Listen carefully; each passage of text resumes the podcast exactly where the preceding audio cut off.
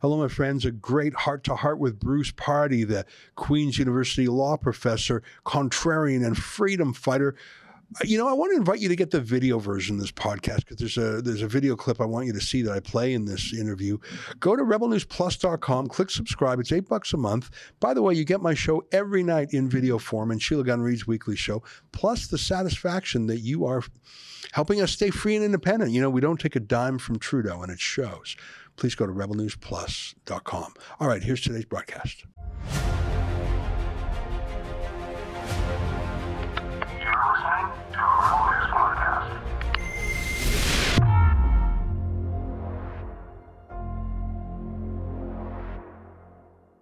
Tonight, a feature length interview with our friend, the law professor, Bruce Pardy. It's June 28th, and this is the Ezra Levant Show.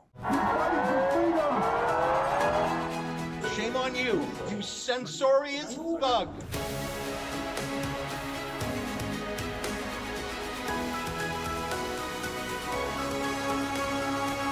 You know, there was a tradition for years that the prime minister would appoint one or two journalists to the Senate, and that dream of winning that appointment was enough to keep a hundred journalists loyal to a prime minister, even though only one or two would ever get that magical golden call.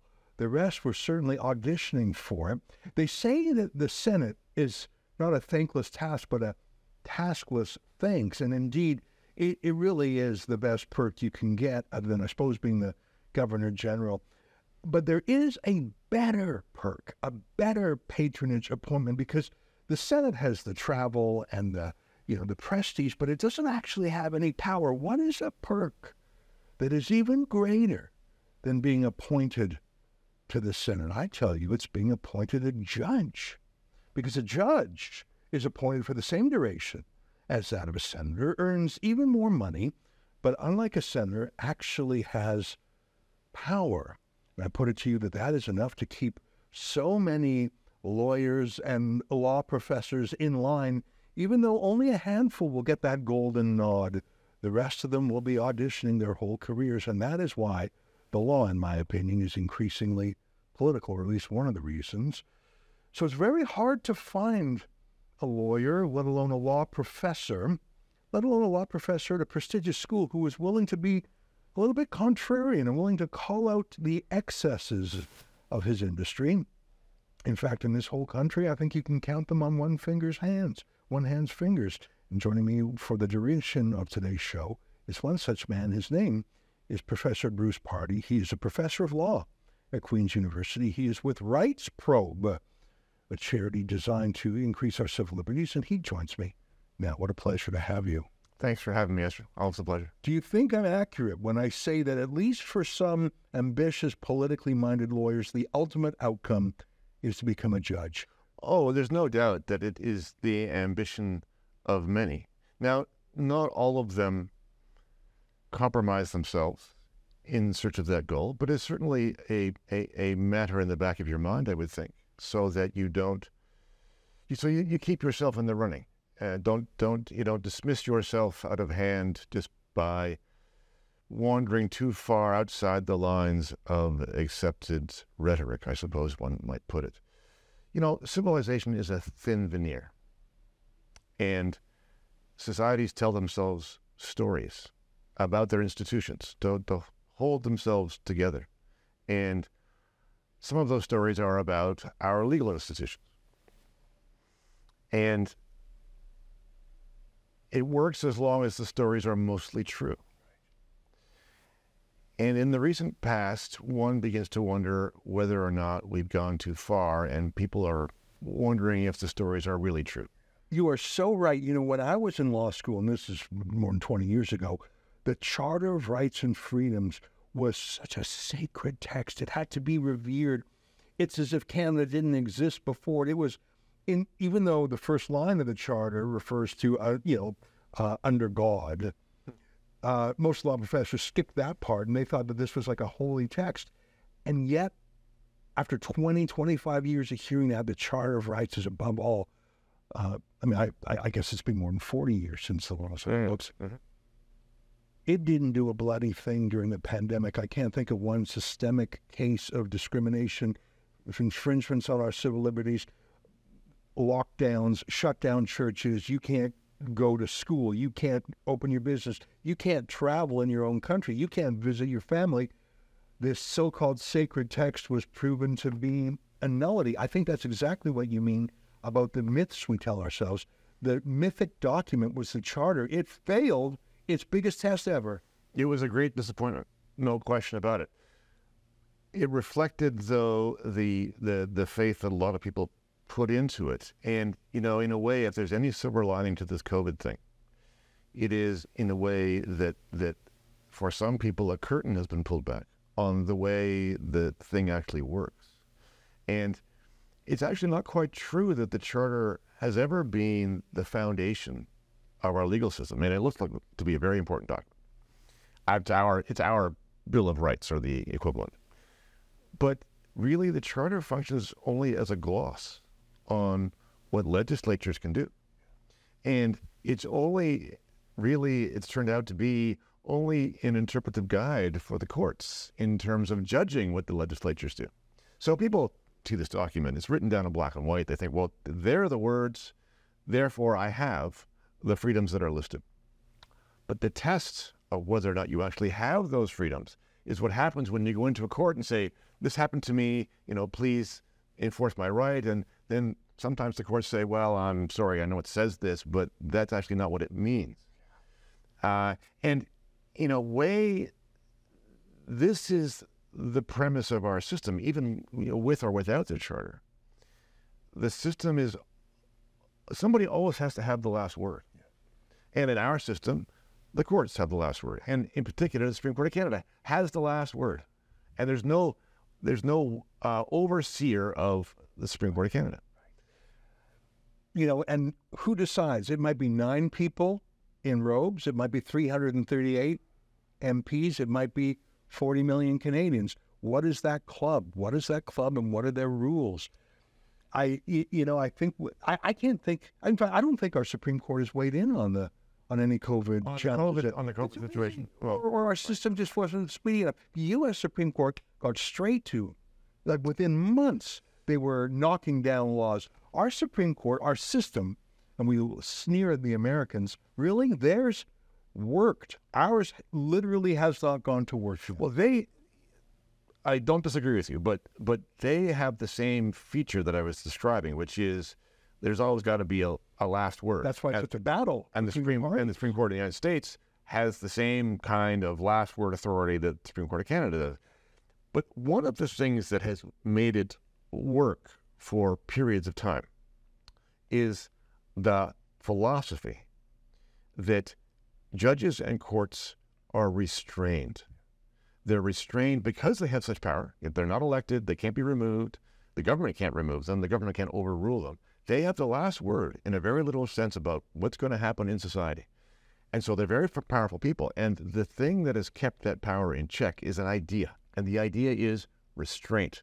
We will apply the law, we will interpret it in accordance with principles. We won't sort of wander off and do whatever we think is right. But we've now entered a period where more courts, are inclined to think that it is their job to do the policy work and to design things so that it works in the way that they approve of. Former Chief Justice said it's a dialogue between us and the legislators. You know, our Beverley McLachlin restrained, was she? She was the one who said that Canada was a genocidal state, and she didn't even say so through through a court case, which is a speech. And why shouldn't she give a speech? She's a queen of all she surveys. I think it's telling that she, after finishing her tour of duty in Canada, now sits on Xi Jinping's Court of High Appeal in Hong Kong. Mm-hmm. That's true. The British judges quit when Xi Jinping took over Hong Kong. Mm-hmm. They quit uh, out of moral uh, solidarity with the Hong Kong people, but also they weren't going to be, they literally were not going to work for a dictator. I am stunned that Beverley McLachlin shows up for work every day with a smile for the world's largest tyrant. I find that incredible. Well, one of the things that's in flux now is what we mean by the rule of law. It's a it's a hallowed phrase. It's in the Constitution. but you know, there's a there's a difference of opinion about what even that means. And here are here are two ideas that I I like, uh, both from Hayek. So one of the ideas about the rule of law, and one way to conceive of it is to think of it as the opposite of the rule of persons. You don't want any one person ruling over you, right? And there are a couple of ways to avoid that. The statue of justice being blind with a blindfold. Justice is blind. So what we do is number one, Hayek says, rules fixed and announced beforehand. That's what the law is supposed to be. Yeah, Right? yeah. So we can all know what the laws are ahead of time, govern ourselves accordingly, make sure we don't get into trouble, but you have to at least tell us where the lines are that we have to obey. And the second way is to divide powers between our legislature, our courts, and our executive branch so that none of them have concentrated power. Right. And the, the, the natural instinct is checked by the other national. In, in Exactly so. They're all checks and balances on each other, but both of these ideas now are eroding because they're all, all three of these branches are on the same page about the necessity for having the state manage society. You know, and I see that in America too. I mean, we're in Canada. We're mainly going to talk about um, uh, Yeah. Canada, but I see that, there are certain things that we must, you know, whether it's the CIA or the Justice Department or uh, or uh, I'm going to say the military-industrial complex, we have a higher duty than to allow that Donald Trump to run wild here. Sure, you know, we may be exceeding our office, head of the FBI, sure, head of the CIA, but we have to. We're the keepers. I feel that that's strong in America these days, but it's always been there in Canada too. We don't have the same uh, accountability in Canada they do even now in America. We we have had a longer history of of state paternalism being part of the national identity, if you like. Uh, but there is a very strong impetus now for management. Management. Look at David Johnston, who, who oh, surely, I mean, I, I look like the central casting, trustworthy uh, gentleman, and, uh, and maybe for the first time in a long time, it didn't work with him. Well, that's true. That's true. And in part, I think this is maybe part of the reluctance of the courts to condemn the COVID regime because the COVID regime was all about managing, all managing, right? A bunch So- of people we had never met before, Theresa Tam, uh, de Villa here in Toronto. Every province, every city had a new had a new boss that we had never met before. How were they chosen? Who are they? What's their background? What do they stand for? What's their ideological stripe? What party are they with? What limits their power? What have they ever gotten right or wrong before? Suddenly we had a, a roster of new people running things, and every politician deferred to them. deferred because, and this is what politicians defer, uh, do now. The legislatures now pass statutes that delegate delegate enormous rulemaking authority to other branches, uh, to, to, to the executive branch and other authorities,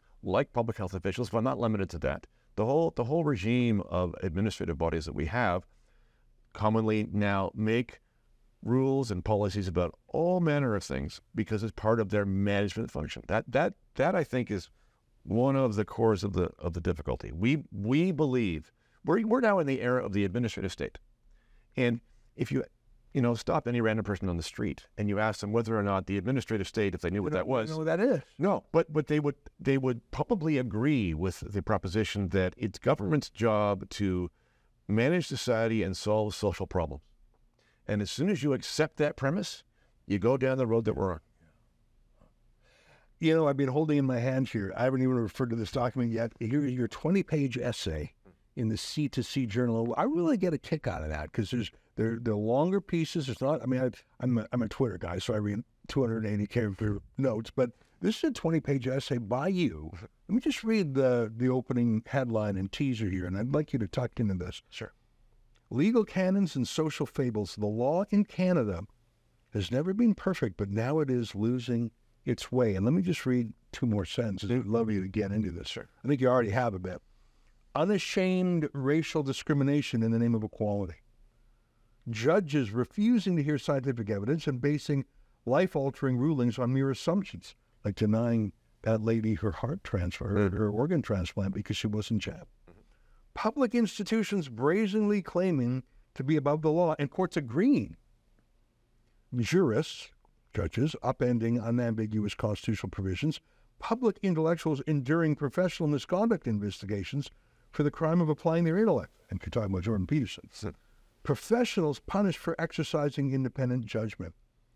Bruce Pardy, that's you, surveys the descent of Canada's legal system into Alice in Wonderland surrealism, a state that poses dangers to virtually every Canadian and to the future of the rule of law itself. That is a pretty apocalyptic summary.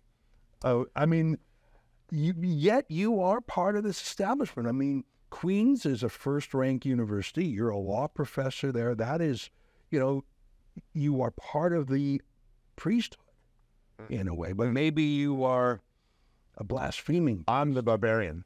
Let me ask you before you get into this: Have have they tried to expel you like they tried to expel Jordan Peterson? No, Why? no, to their great credit. No, I, uh, a short number of years ago, a short time ago, I invited Jordan to give a lecture at Queen's. And the response of the community was divided. Lots of people were very enthusiastic about seeing, seeing and hearing him. Others were of the view that he should not be given a platform at Queen's. And to their great credit, the, the principal and the dean of law at the time both said, "No, no, this is the this is the the the the, the work that we do at universities. We we listen to people even if we don't agree with them." And and they insisted that it go ahead. So Did it go ahead? it went ahead. It was it was a tremendous success. There were uh, 800 plus people packed into the uh, university's largest venue. It was a fantastic event. And how did the protesters protest? well, the protesters protested on the sidewalk, which was, of course, fine. But did they follow at- fire at- alarms? well, they did actually all kinds of things that were beyond over the line. They banged on the windows and managed to break one of them. And the, and in the meantime, it was very difficult to hear what was going on inside the hall. I was on the stage with Jordan, and frankly, at times I couldn't hear what was going on. Uh, and they uh, they blocked some of the exits so that people couldn't get out in the case of a fire and so on. But overall, it went very well. And in a sense, the protesters only managed to make the point Yeah. that Jordan was making inside the hall, which is these people just don't want to hear anything they don't agree with. You know, um, I am sure that every young person, and I presume it was students mainly in that room, although there would have been others in the community. Yeah. I'm sure they won't forget that night. The drama, the excitement, and being the receivers of a knowledge that the other side wants to ban. There's something tantalizing about secret knowledge. I think it's one of the reasons why people are open to conspiracy theories because they have an alternate explanation for the world that only they know, and it gives them some sort of superiority. Right. And and that's sort of a fake superiority. Yeah. But if there's a wise and thoughtful guy who may get some things wrong, but Jordan Peterson is not an intellectual lightweight. He's been thinking about these things for 40 years. And if and, and he's tried to popularize it and he'll he'll debate anyone. So he's not you know, he may have strong opinions, but he's not a kook or a crank. And people a lot of people find real meaning in, in what he's saying. And imagine going there and having to strain and listen over the smashing sounds and having the the whiff of some real violence. Well, maybe I'm going to get hurt. You will never forget what you heard that day. And if there's any doubt that you heard something important, that doubt is gone because the other side certainly thought it was important enough to stop. Right. I'm not sure if my analogy of secret knowledge works there, but you heard something that the other side wants to make impossible to know. I think you're right about proving the point.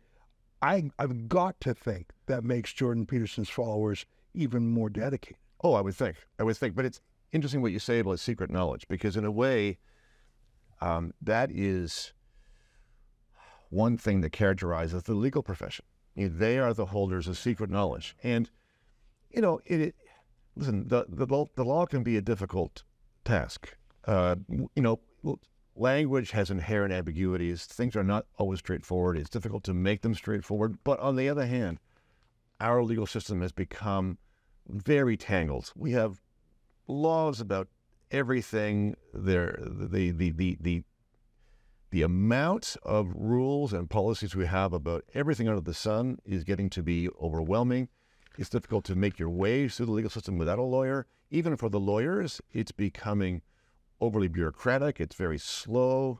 It's very expensive for everybody. The the the, the access to justice is becoming as challenging to obtain sometimes as timely medical care in this country. and not just access to justice, but you know, the old saying, "The more laws, the more corruption." And and I'm going to give you one more quote. I think it was Lavrenti Beria, the founder of the uh, Soviet secret police, who said, "Show me the man, and I'll find you the crime." I said, if you've got a lot of laws out there, especially if they're vague and murky, Oh, sure. give me give me the guy and I'll I'll tell you how we can get him. Yes. I'll tell you how Yes. we can get him. And and you see that there are some. I mean, let me give you a case of Artur Pawlowski. He he is exactly uh, what would be meant by this turbulent priest. Will someone rid me of this turbulent priest? Like he will not stop. He he is turbulent in every definition. Right. And that infuriates the mayor and the police and the like it's he's like an allergic reaction in human form. And so they're going after him again and again and again. And sometimes they win and sometimes they lose. There's been a hundred charges, tickets, one hundred. And I don't mean fifty. I mean a hundred. Right. And eventually he wins most of them, by the way. But I think there's something wrong with a society that will simply keep charging a man and jailing, jailing, jailing Teresa, uh, sorry, Tamara Lich for 49 days without a, without a hearing. Uh-huh. And they chose to do that to her, but not to others. I'm sure there wasn't a single arrest at the Jordan Peterson meeting at Queens.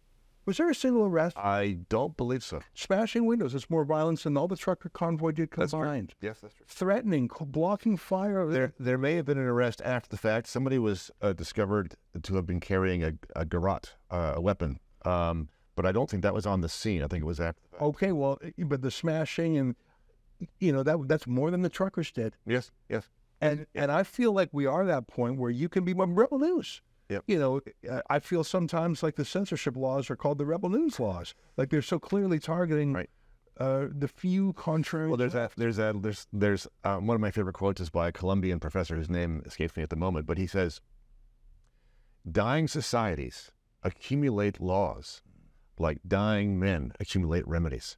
Oh, oh isn't? So if you want to stop this and stop that and restrict this and manage that, then suddenly you have a plethora of laws about everything.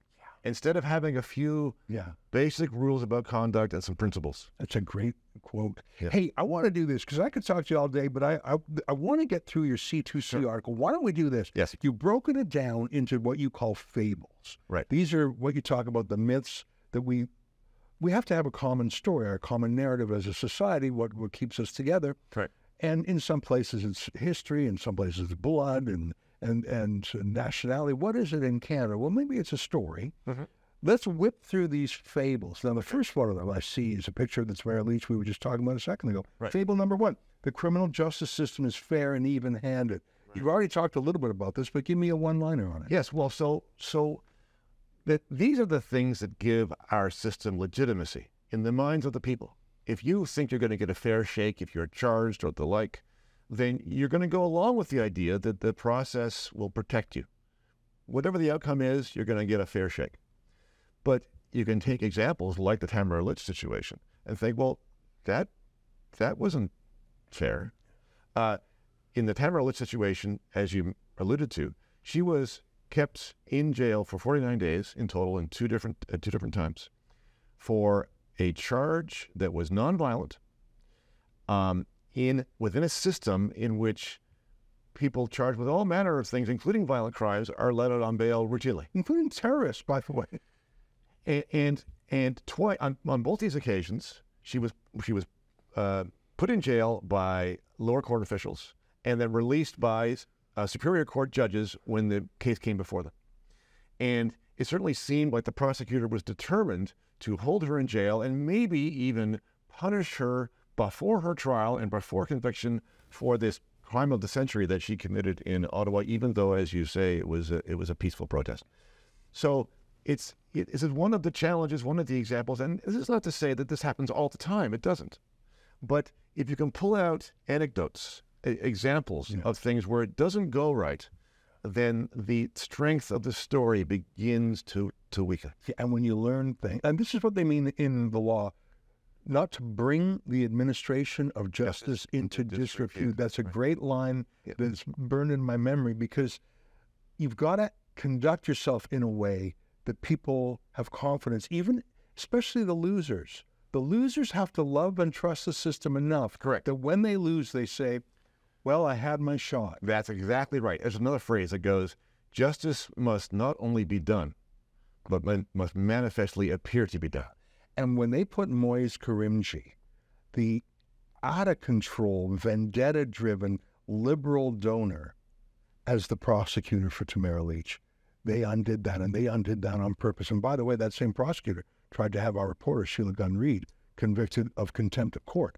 Out of control madman. Now, I should tell you, go ahead, No, no, they yeah. just recently replaced him, sacked him as the prosecutor on Tamara Oh, I Lich's just case. not know that. And Yep. and part of me says, thank God, what took you so long? Another part of me said, well, I, I wish that madman would go all the way to trial just to to get a proper smackdown by a court. But mm, The silver lining in this situation, if you watch the thing the whole way through, was in the way that the Superior Court responded to the the attempts to have her released.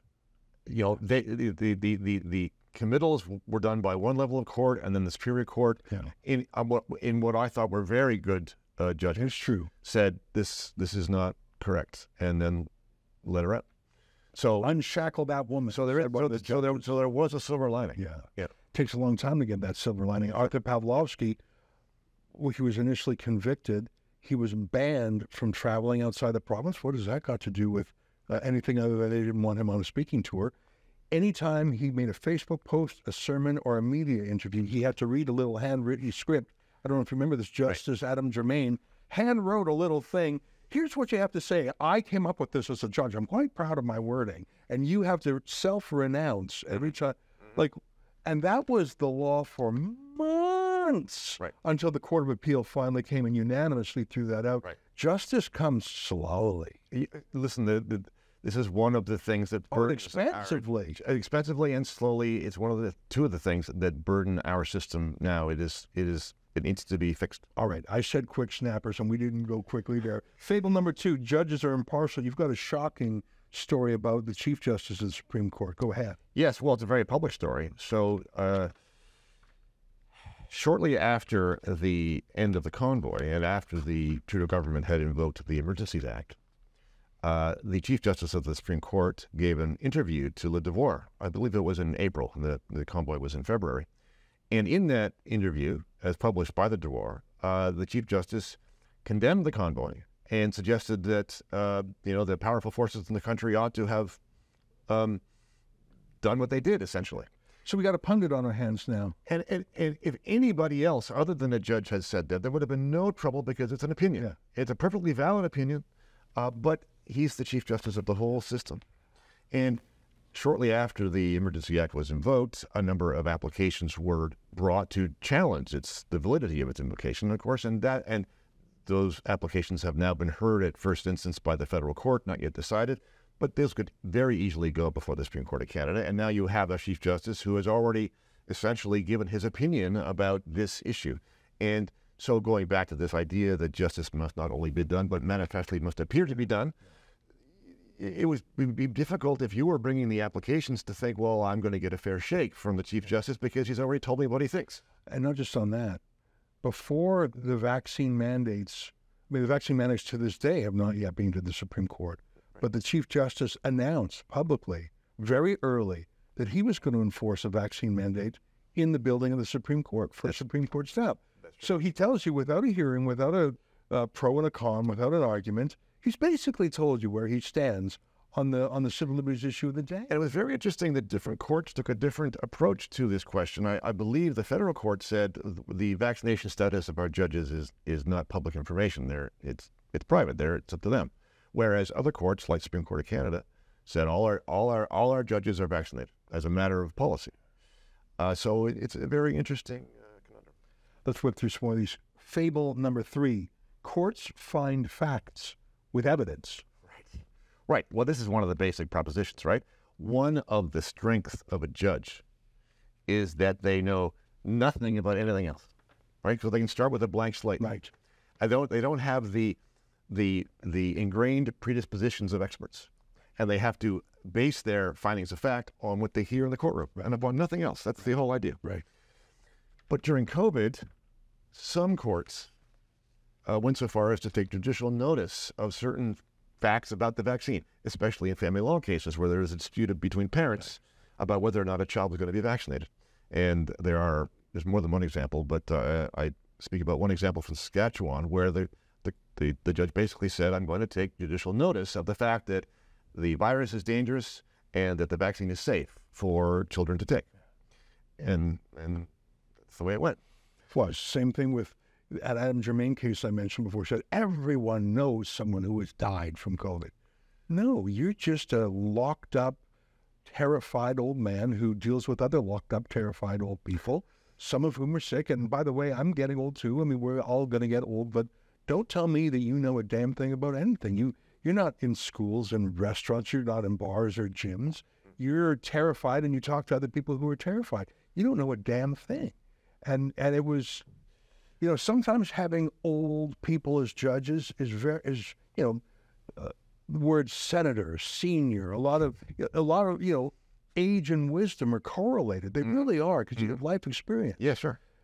But in this case, it was the worst because you had the people who were Correct. afraid Most of themselves Yes. giving advice to, to young men. Right.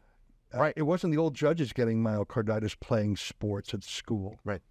Very outrageous. Right. Fable number four: Justice is blind. Yeah, we, we- sort of talked about that already. A little bit, yes. But we have gotten to the point now where our idea about equal treatment under the law has morphed into something very different. The idea of justice being blind is just that, that the, the, the, the law shouldn't care who you are, who your, what your characteristics are, whether you're a man or a woman or a rich or poor or black or white or straight or gay. That we should po- apply the same rules to everybody without regard to your identity. And we, we've now gotten to a place where the law very much wants to know who you are, Yeah. both in civil matters, in, uh, in human rights tribunal matters, in uh, criminal sentencing.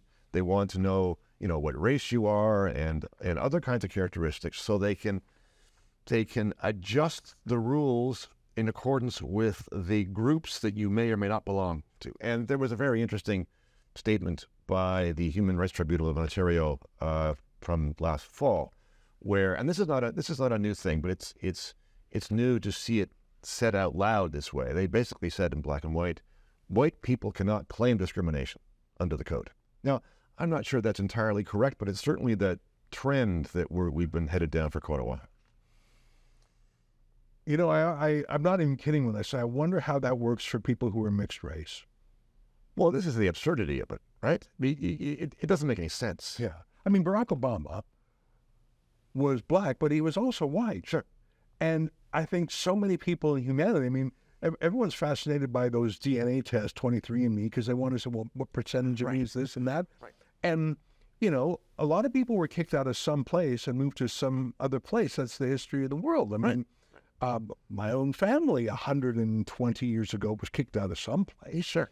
And I don't know, it's just such a strange thing that people who are who were not hard done by hundreds of years ago are being reimbursed either legally or financially by people who didn't do anything wrong to them today. But this is this is what happens though when you when you start down the road of of trying to treat people as though they are merely members of groups instead of as individuals. Right? You reward them and punish them for things they had nothing to do with. And then they start to think of themselves in those terms. I, I think that's the weaponization of race, and I think that's the new weaponization we see with sexuality.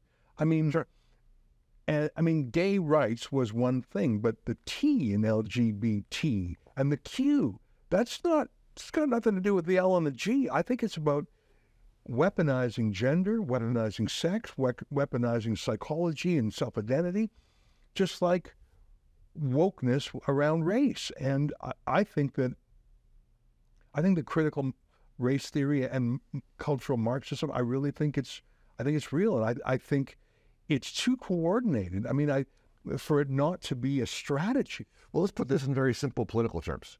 So, in a in a sense, the idea that everybody should be entitled to the same rights regardless of their identity is a classical liberal idea. Yeah. Right? It's it's it's justice is blind, equal treatment of the law. We don't care who you are. The alternative, which we're in thick into now, is that it's not just a question of our freedom to do things that we want. It is the fact that we must have societal endorsement of what we're doing. And to that end, the state will manage your attitudes so that you must approve of what other people are doing in their own lives. Those two things are very different visions. We used to use the word tolerance. Do you tolerate? Are, are you tolerant? Now it has to be acceptance and even advocacy. Reminds me of the summer job grants program a few years back, where you had to sign an attestation Right. that you agreed with Justin Trudeau on social policy. It's got nothing to do with the summer job. Right, exactly so. You got so many fables in here. I can't go through them all. Fable seven: public inquiries provide accountability. Well, we've learned that one from both Justice Rouleau and uh, David Johnston, who has a Chinese name. I learned David Jiangshan, given to him. They, he's so well known. I mean, he sent his he sent his daughters to university there. Hmm.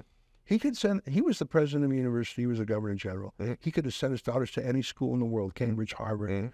Uh, he sent them to Chinese schools. They're not the finest schools in the world, but they're the way to get connected to China. He, he's a he's a Chinese asset.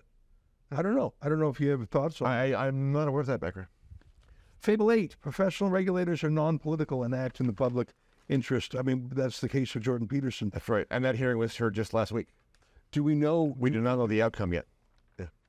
Well, it'll be very interesting because you know, there you that's the College of Psychologists on Ontario. Yes. And all their complaints were from. I mean, Jordan Peterson doesn't have any patients anymore that I know of. Correct. So these aren't people who said, "Oh, he mistreated me." Or he took advantage in some way, or he violated. None of that. It's not even on, it's not even on the table. The question is merely, you know, how he behaves on social Yeah. media. Uh, And so they're using, Yeah. they're, they're really, it's an abuse of law, uh, it's a vexatious litigation, but because it's not in a real court, um, it can't be dismissed with prejudice. the lawyers making submissions in the case last week uh, even said it at one point. They said it's not even a question of the content of these tweets or the comments; it's the tone. That's, that's incredible. Um, on the one hand, the College of Psychologists of Ontario can do whatever they please, and who's going to stop them? Hmm. And if they can take Jordan Peterson down a peg, that's a message to everyone else in the, in the country. If we can take him down mm-hmm. with his fame and his fortune, mm-hmm. we can take you down, buddy. But on the other hand, Jordan Peterson is an irresistible force. He has s- such a following, and he's very sharp himself. Very sharp, and he has a and he has a spine. Yeah. That's that's Oh well, that's that's the Yep. essential thing. yes. And um, I don't know how that's going to play out because, on the one hand, institutionally, they will suffer damage in the court of public opinion if they rule against him, and it may eventually, Peterson may eventually win in, if it appeals to a court of law. But on the other hand, you've got this nest of activists who say, "I got him. Mm-hmm. I've got him mm-hmm. in my little kangaroo court. Mm-hmm. I'm the boss here. I'm not even a real judge. I'm the boss, and I got him before me. I'm gonna get him. This is my one chance to get him. I think you've you've got a hell of a thing. Because why wouldn't they stick it to? These are the woke activists. Why wouldn't they stick it to him? Well, and, and this all gets tangled up in the role of these executive bodies, like the regulator. The regulator is a government body, even though it's self-regulation. And you know, when the when the courts, you know, hear the application with respect to what the college has done, then you get the question of whether or not the court should defer to the regulator or whether or not the limits are strict. I mean, all all of these issues we're talking about are are displayed in cases like this and bring to light the dilemmas that we are now facing as a society and as a legal system about how the rules are supposed to work and and who gets to say. You know, I was a lawyer. I graduated from law school. I practiced a bit, but then I, I got busy doing other shenanigans. But I kept my status with the Law Society because I, you know, I sort of liked. I like calling myself a lawyer. But that opened myself up to complaints identical to this. I didn't practice law. I didn't have any clients. But that conduct on becoming a lawyer is such a catch-all. They would, they, it was a handful of people who would, every time I would write a newspaper column, they would submit it. And there was a point in time when I was responsible for 10% of all the work at the Law Society of Alberta's complaint. That's what they told me. And I got to know the staff there, and I, I jokingly said to them, "I'm sorry, you have to read all of my columns and watch all my TV shows." I got I got on a first name basis. They were pretty friendly. All 24 complaints were dismissed, but I meant 24, and it took a lot of time. And and I made a decision because I, I you know I, I like thinking about the law and using the law, but I don't want to be a lawyer. I, I haven't done that in more than 20 years now. Right. So I said to the law side, I, I'm happy to resign, but I can't resign under a cloud of an accusation because that's called a deemed disbarment. So we actually arranged it so the moment they acquitted me from the last one, I just said, okay, I'm, I'm done now. Believe it or not, the two complainants sued the law society to try and bring me back in so they could punish me. It's crazy. Right. I mean, but that's what they're trying to do to Jordan Peterson Yes. because he is such a success. They want to say he is a, I don't know, the equivalent of disbarred or defrocked. I don't know what you say about a psychologist who is being disciplined, but they want to attach that huge asterisk to his name because he's out there, combination of psychology and philosophy and history. Like Yeah. it's such a wonderful thing. Yes. And they want to say, no, no, no, he's disbarred. But but another interesting thing about this case, though, is that it's not even disciplinary yet. They haven't even done an investigation yet. really? All this is a, is a preliminary order, if you like, suggestion that he submit to retraining about how to behave on social media. He's a master of it. He's got millions of followers, and they'll teach him. and and and and the and the deal is that he has to pay the the, expenses of this coach. And of course, it's an open-ended thing. The coach will decide when he's had enough. I'd love to be such a coach. How do I get a gig like But, this? but part of the argument on behalf of the college is, well, but this isn't disciplinary. I mean, we're, we're this is just a preliminary thing, and it really doesn't doesn't deserve to be examined this way. Well, you know what that is? They they are trying to. They can't out debate him. I mean, one of the favorite debates I've ever watched of all time was when he was on Channel Four in the UK. Oh, yes, Cathy Newman. And permit me just to throw to a clip of that Sure. because to this day I think that was It's perhaps the most glorious interview I've ever seen. Right. Indulge me. Here's a minute of that. You cited freedom of speech in that. Why should your right to freedom of speech trump a trans person's right not to be offended? Because in order to be able to think, you have to risk being offensive. I mean, look at the conversation we're having right now. You know, like you're certainly willing to risk offending me in the pursuit of truth. Why should you have the right to do that? It's been rather uncomfortable. Well, I'm, I'm very glad I put you on the spot. Well, I'm very glad that I have no, but you get my my point. speech. You get my point. It's like you're you're doing what you should do, which is digging a bit to see what the hell's going on. So and do that is you- what you should do. But and you're do you exercising think- your freedom of speech to certainly risk offending me. And that's fine. I think more power to you as far as I'm concerned. So you haven't sat there and Oh, that's that's so so good. Jordan Peterson's a pretty good debater. Um, you, you're probably not going to get him that way. He he um, he's got a lot of he's got a big following. He's financially successful. How do you get him? How do you get a guy like that? Well, you manipulate the legal system. A legal system that was built to protect patients from abusive psychologists has now been taken off mission and by woke extremists.